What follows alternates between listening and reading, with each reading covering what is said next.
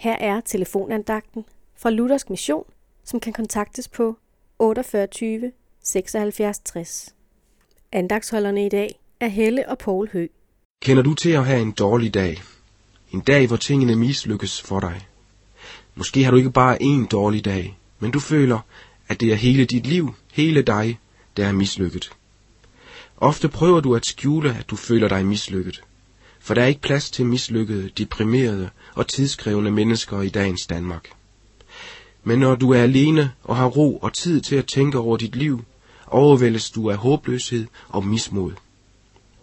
Måske har du mistet det, som du byggede dit liv på. Du er træt af dig selv, og du føler ikke, du er værd at blive elsket.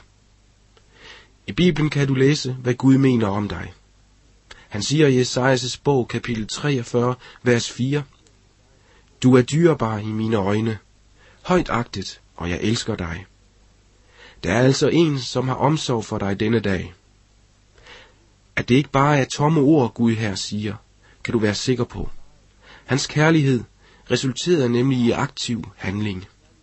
Han sendte sin søn, Jesus Kristus, til jorden for at redde dig fra fortabelse. Jesus er ikke kommet til de selvtilstrækkelige, men til dem, som har set og erkendt, at de ikke kan frelse sig selv. Også til dig, som måske føler dig mislykket. I Johannes evangeliet kapitel 8, vers 12 siger Jesus, Jeg er verdens lys. Den, der følger mig, skal aldrig vandre i mørket, men have livets lys.